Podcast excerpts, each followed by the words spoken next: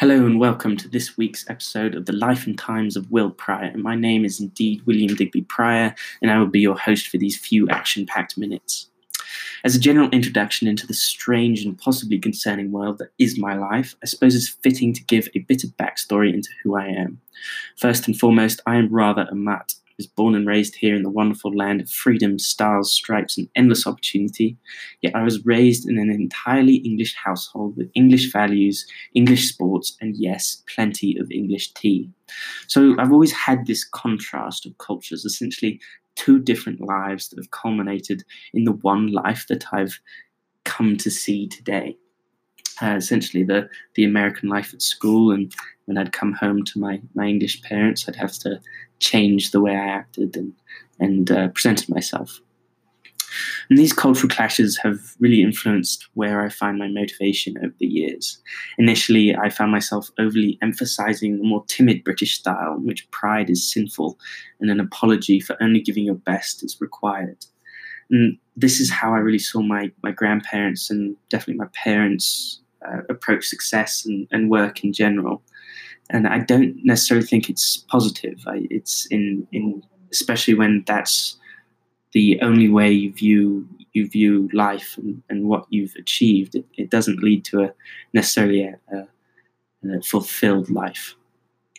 Recently, I've found myself gravitating more towards the American style, where pride is is certainly more encouraged, and and being being happy with where with the work you do is is encouraged and surprise, surprise, that's that's more rewarding. And again, I, I think the value does lie in small doses, and it's it's not good if, if that's all all you have. Uh, I'm constantly trying to find that balance where where I find myself working for more, but happy with the progress I've made. In the greater context of my passions and general interests, these motivations have always driven my love of building and creating. I love the planning and the process that goes into creation, all the little details that need to be intricately handled. This process applies to engineering and the art that is harnessing the power of the electron per se. Then there are the more human aspects of why I'm passionate about electricity. The environment is an easy jump for me. I've always gravitated towards renewable energy, weather, and the power of nature.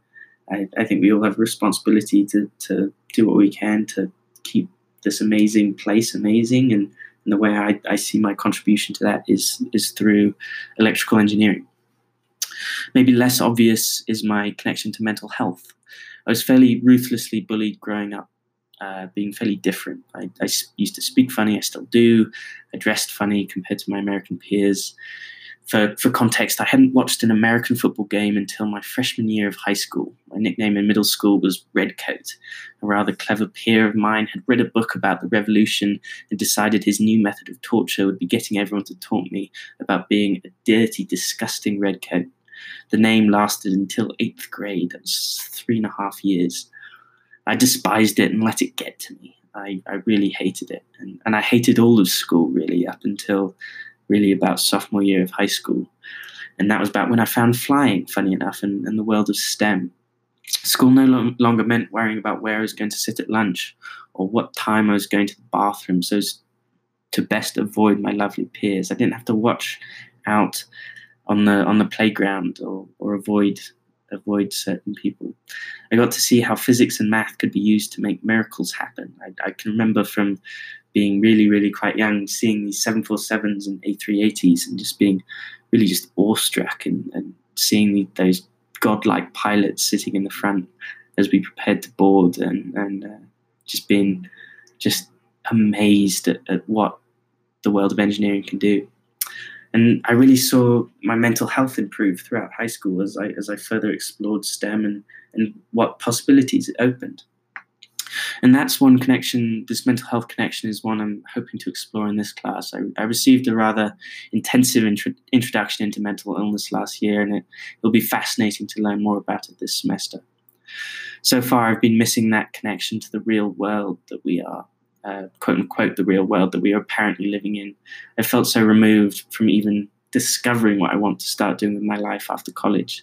And I think this class, coupled with some other changes, will really kickstart that process. Lastly, I'm so excited. I can't wait to see the world in different ways and push myself to think differently.